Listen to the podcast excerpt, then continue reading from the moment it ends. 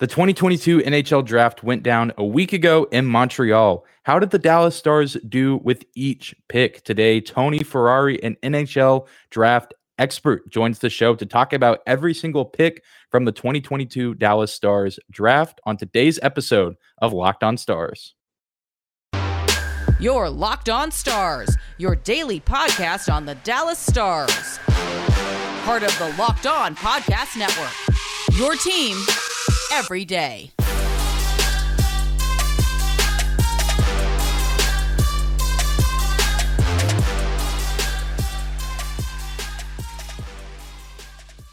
Howdy, Stars fans. Welcome back to the Locked On Stars podcast, the only daily podcast covering the Dallas Stars, part of the Locked On Podcast Network. Your team every day. I'm your host, Dane Lewis, your local expert on all things Dallas Stars hockey, credentialed member of the Dallas Stars media, coming to you on this Friday, July 15th. And whether this is your first time here or you are a recurring listener, thank you for stopping by today's episode and for making Locked On Stars your first listen every single day. Be sure to subscribe to our show on YouTube as well as on your favorite podcasting platform. Remember, we are free and available no matter where or how you listen.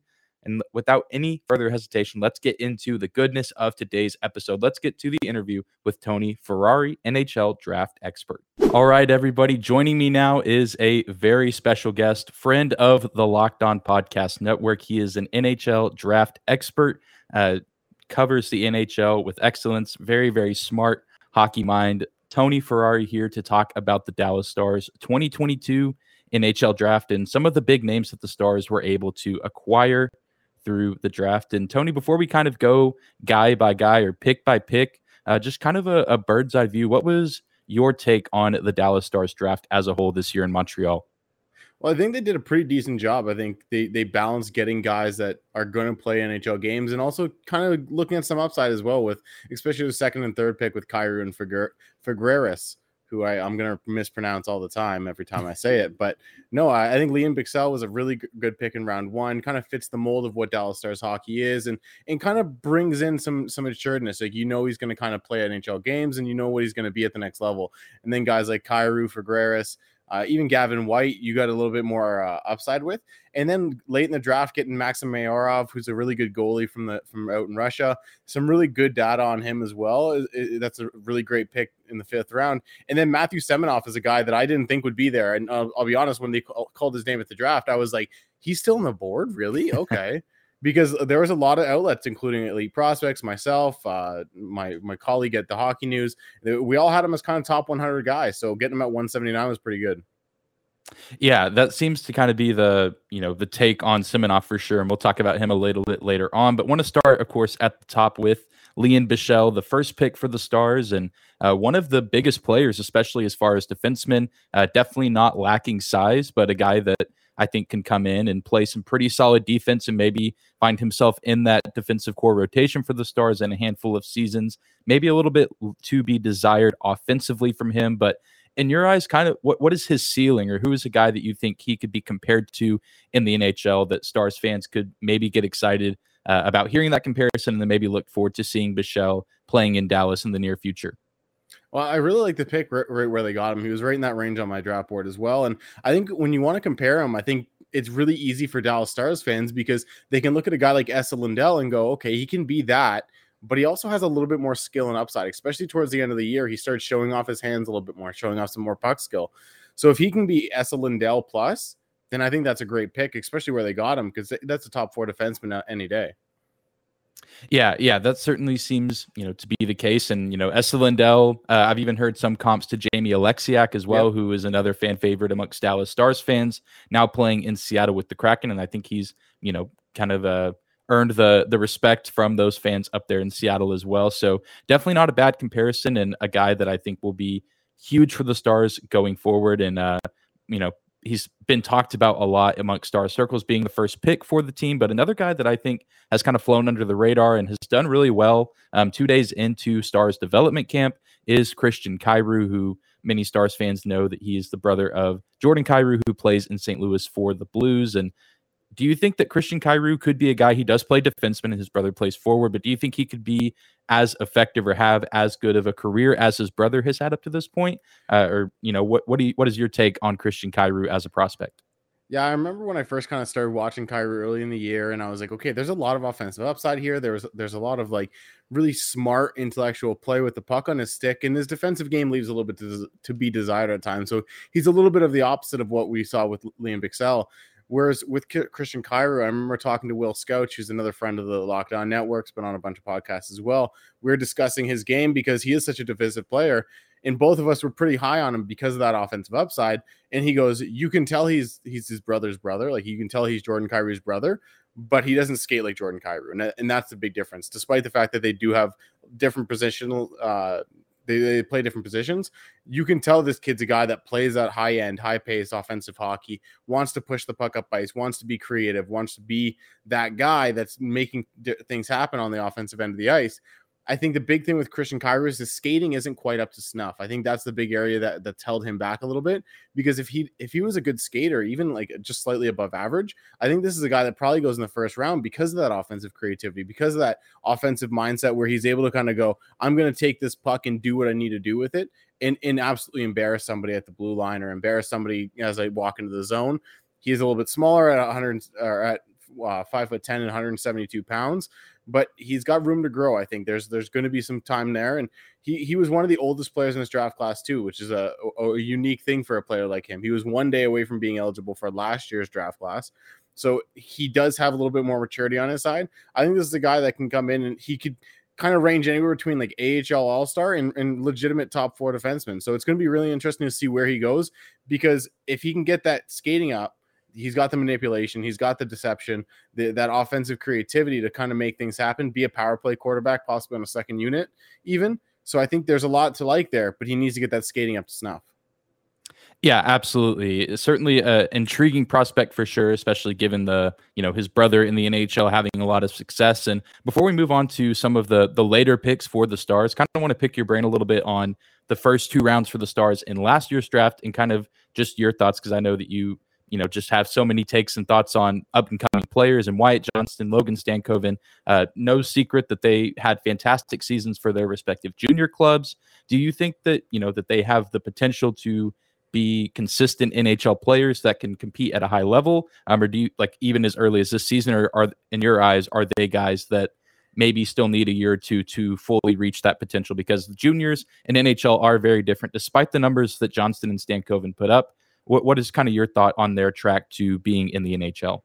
Well, oh, I loved their draft last year. I'll say that right off the hop. I remember coming out of the draft and thinking they're one of the winners because even though I wasn't a huge fan of the Johnston pick at the time, I'm here in Windsor, like that's where I live, and Johnston plays here in Windsor uh, for the Spitfires, and I watched him a ton this year live, and the kid was an absolute force offensively. He would do so many different things. His skating took a step, his puck skill took a step, and his shot was. Uh, you noticed he got stronger in just about every area of the game. So I think he's the guy that will kind of push push his way into a lineup possibly next season.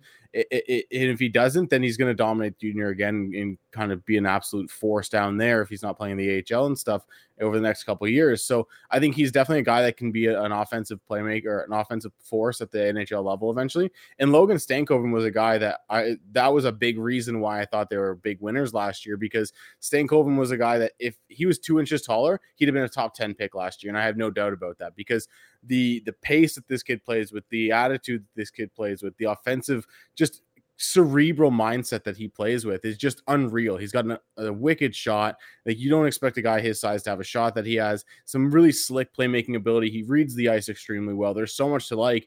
And I remember at the when I look at their draft class last year, I was like, man, if you switch Stankoven and Wyatt Johnston, I think they almost had a perfect draft because a guy like Ayrton Martino, I had uh, as a as a first round, late first rounder last year. A guy like Jack Bar, I was really high on. Even going down the list, and Francesco Arcuri and in uh, Albert Sjoberg at the end of it. Like they had a lot of players that I really liked in their draft class last year. So I wouldn't be shocked if they have three, four guys even come out of that draft class from last year.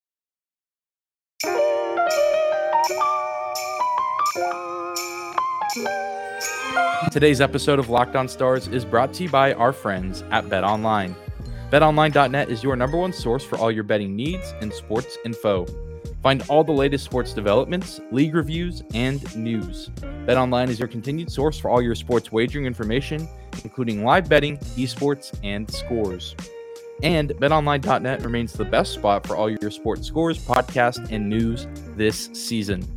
BetOnline.net is the fastest and easiest way to check in on all of your favorite sports and events, including MMA, boxing, and golf. Head to their website today or use your mobile device to learn more about trends and action. BetOnline.net, where the game starts.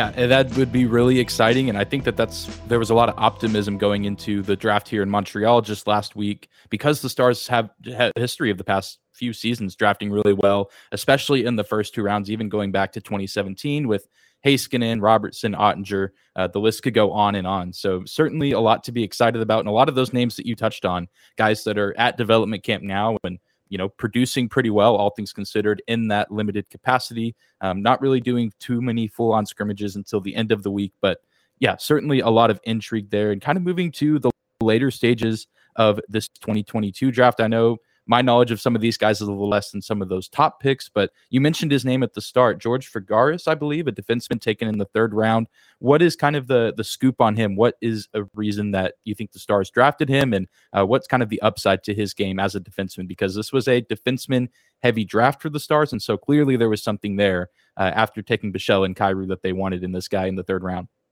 Yeah, it was really interesting to see him go as early as he did because I while I knew he was kind of going to get drafted, he's a guy that played in the OJHL last year. Not really a league that you see drafted from a ton, but he was a guy that was really, really good at, uh, at, finding ways to put up points for that team. He was a guy that showed a shot off really well from the defensive position, which you don't see very often.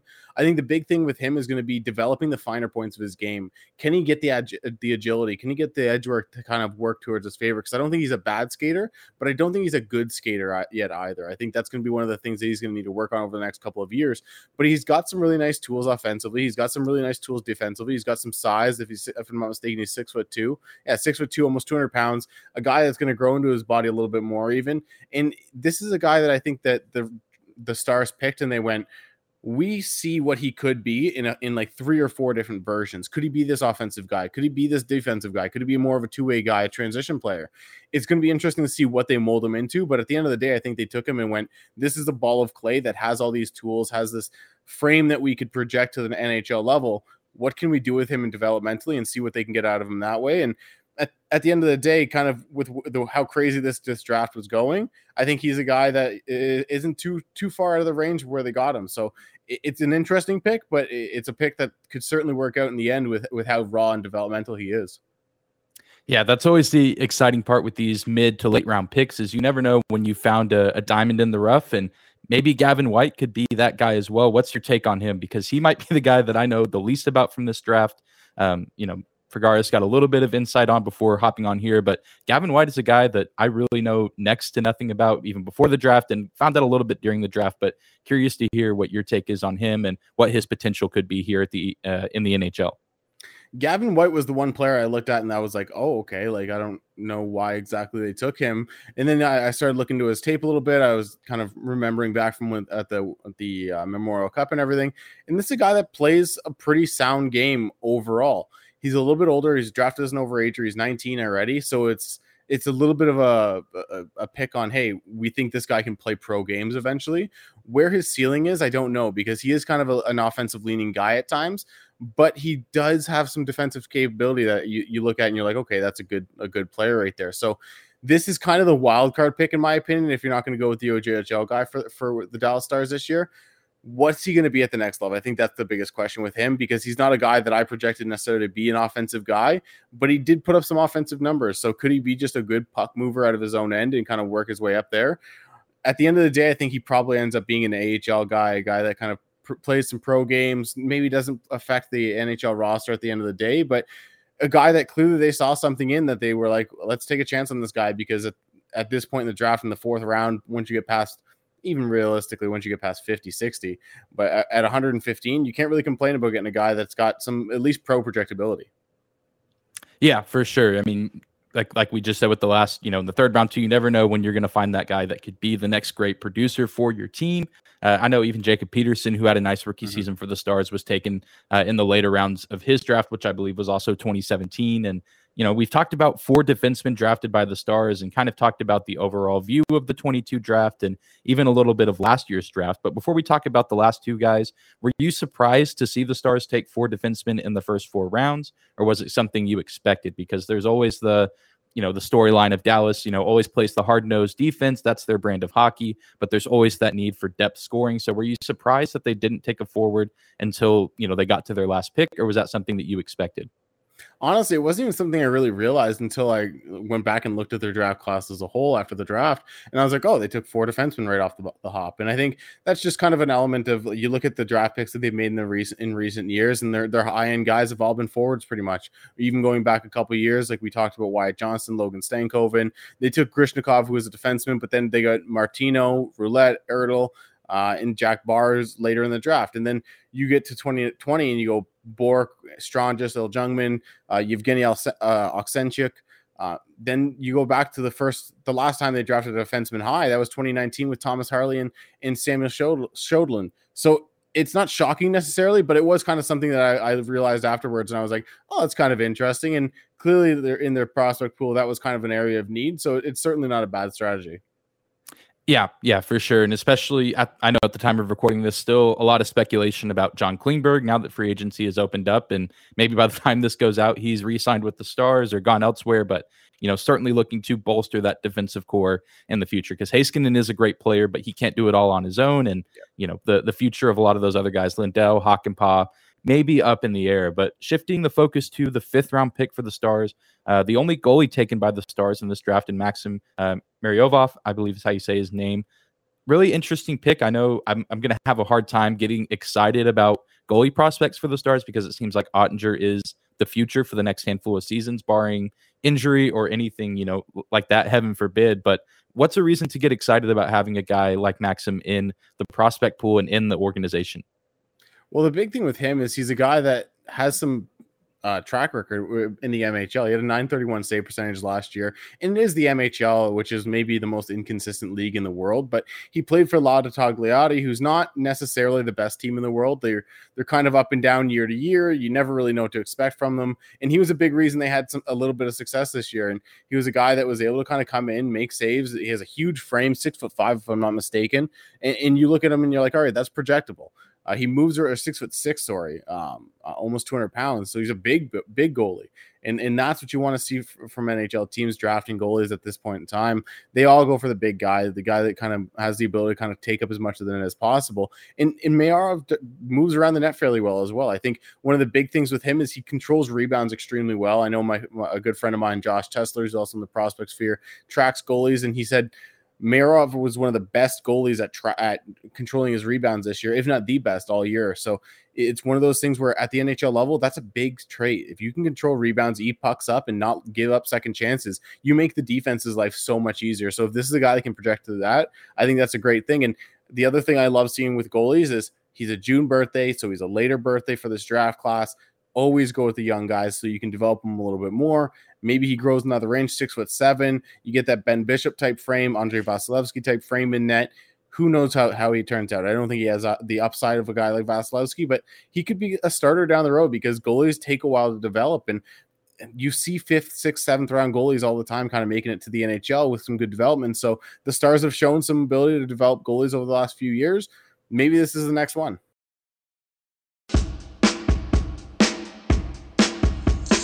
Yeah, you're absolutely right. The the track record of goalies in the recent years has been great. Ben Bishop, you mentioned Anton Khudobin had a good run as a starter for the team. Scott Wedgewood, Jake Oettinger, the list goes on and on. And yeah, certainly, you know, getting to rebound pucks and being able to possess the puck well in the crease, I think that would mix well with the star style of hockey of already playing that hard nosed defense. Then maybe you get a guy like that that can eat up those pucks and make life difficult for the offense. And shifting our focus to the last pick from the Stars in the draft and a guy that the more that I learn about him, the more I see him play at development camp, I'm getting more and more excited about. And Matthew Seminoff, he was a teammate of Logan Stankoven's this past season uh, with Kamloops Blazers. And Logan Stankoven was quoted saying at development camp that he thinks that this is a steal of a pick for the Stars and that he thinks that Seminoff could be a good player for years to come. Is that a take you agree with, or is you know do you have a different angle on Seminoff as a player? Well, I think Logan Stankoven is a smart kid, and this is uh, one of the reasons why. I think that is a steal in, in, the late rounds of this draft. I think he's a guy that, like I said, I projected to go in the top 100, and I, I, thought the one big thing holding him back was his skating ability. I think he's got a really good shot. He's got some good passing ability. He finds space really well. Is really instinctual on, on wading through traffic the, the mobility hasn't really been such an issue at the WHL level because he has been able to kind of use his brain to find the lanes, re- read play a little bit uh, a step ahead of everybody else. Is he going to be able to continue doing that at the next level? That's a big question. But with the NHL development and state skating coaches and everything that we have in nowadays game, it, skating isn't as big an issue as it used to be in terms of improving it. I think it's one of the more improvable traits. I think that in in shooting is is the two traits that everyone looks at and you're like you can improve those with, with work in the summer, where you can improve those with work in the off season. So this is the kid that I think if you can improve his skating stride, and it's not like like I, for example Conor Geekie, a guy that went the first round, top 15, uh, went 11th overall to, to the uh, Arizona Coyotes his skating stride has to come three, four steps, in, in my opinion. Whereas Matthew Seminoff, it's only one or two, really. So I think this is a guy that eh, you improve that little bit, he could easily give you the value of a really good third round pick or really good second round pick and, and be a quality offensive contributor in the middle six. Do I think he's got a, the top end upside of being a first line guy? Is, do I think he's at the end of the day going to end up playing with Logan Stankoven or Wyatt Johnston up on the top six? Maybe not. But if he's if he's on your third line and he's a scoring threat from there, works really hard, uses his instincts to get to where he needs to be in the offensive zone, acts as a power play threat as well, kind of as a dual threat guy there. I think this is a great pick for them, especially as late in the draft as they got him in the sixth round at 179. Yeah, for sure. And you know, the Stars and Stars fans know good and well that the more depth scoring you can have, the better. So, like you said, even if he is playing, you know, bottom six minutes on the third line behind, you know, Johnston, Stankoven, Robertson, Hintz, if they're all still there, I think that that's you know definitely a plus. And I know one of the biggest praises of his game is his ability to forecheck as well. So could be a little bit of a threat on the defensive side of the ice for the Stars if he's able to eventually crack the NHL roster. But you know, certainly good news when a guy who's already held in high regard within the organization, like Stankoven, uh, has high praise for him. And obviously, they were teammates and line mates together, but still think that that speaks volumes because Stankoven himself is a, mm-hmm. a pretty talented player. So, kind of the the last question I have for you before we go, talking about all these guys. Clearly, lots to be excited about with some of these prospects. But in your in your mind and in your eyes, who is the guy of these six that you think could make their NHL debut first? I think, I mean, it sounds like a cheap uh, cop out, but I, am going to go with Liam Bichsel because this is a guy that has played pro hockey uh, as recently as this year. He's a guy that I think can project to the NHL fairly easily. And then it's about seeing where, how high in the lineup he gets because could he be a, a top, a top pairing guy that plays next to Heiskanen and, and let, lets Heiskanen do a little bit more of the the offensive things and be that that difference maker that we've seen him be at times while he plays that defensive role. I certainly could see it happening, but at the same time, he could easily be a, a second pairing guy that kind of dictates the play on his own on that pairing. And I think he's a guy that has that that defensive capability that he's willing to throw hits, he's willing to get into a guy's face, make life difficult on the other team. But like I said, over the course of the year, you saw him become more confident with the puck. You saw him become a little bit better as a, a puck handler in general. So at the end of the day, I think Liam Bichsel is probably the first guy that cracks the lineup, but I wouldn't be shocked to see a guy like Matthew Seminoff, even the last pick in the draft class, kind of come in and, and be that guy two, three years from now. Yeah, that would certainly be a fun story, and that's kind of, that's kind of where my mind is too. Either Bichsel or I would love to see Kyrou eventually crack the roster. I think he'd be a good player, but of course, you also have all the the fun storylines of that division rivalry between the Blues and Stars already. You throw in a little bit of a brother against brother action as well, and it makes it that much more entertaining, certainly. But Tony, thank you for stopping by uh, today's episode, giving us some insight on some of these prospects, and uh, we'll have to have you back on sometime soon. Yeah, of course. Anytime. Let me know. Certainly hope you guys enjoyed today's episode. I know this has been a crazy week with the draft happening last Thursday and Friday, NHL free agency, but wanted to circle back and talk about some of these draft picks because we've obviously highlighted Liam Bichsel, Christian Kyrou a little bit, Matthew Seminoff. Tons to be excited about with this draft class. Will all of these guys see the NHL at some point for the Dallas Stars? Probably not, but still a ton of upside with these guys. And the Stars have drafted very well over the past few seasons. And so I have full confidence in this class to produce some really solid players for this organization. And of course, a huge shout out to Tony for coming on today's episode and giving us some insight. But that's going to do it for today's show. Thank you for stopping by today's episode of Locked On Stars, for making us your first listen of the day. Be sure to subscribe to our show on YouTube as well as on your favorite podcasting platform. Leave us a five star rating or review if you like what you hear. Uh, you can also find and follow me on Twitter at Dane double underscore Lewis. But we'll be back here next week with more Dallas Stars chatter, talking about the fallout, if you will, of free agency from the middle to end of this week and tons of other really intriguing things to talk about as the Stars offseason moves forward. But we'll see you there, Stars fans. Have a great weekend.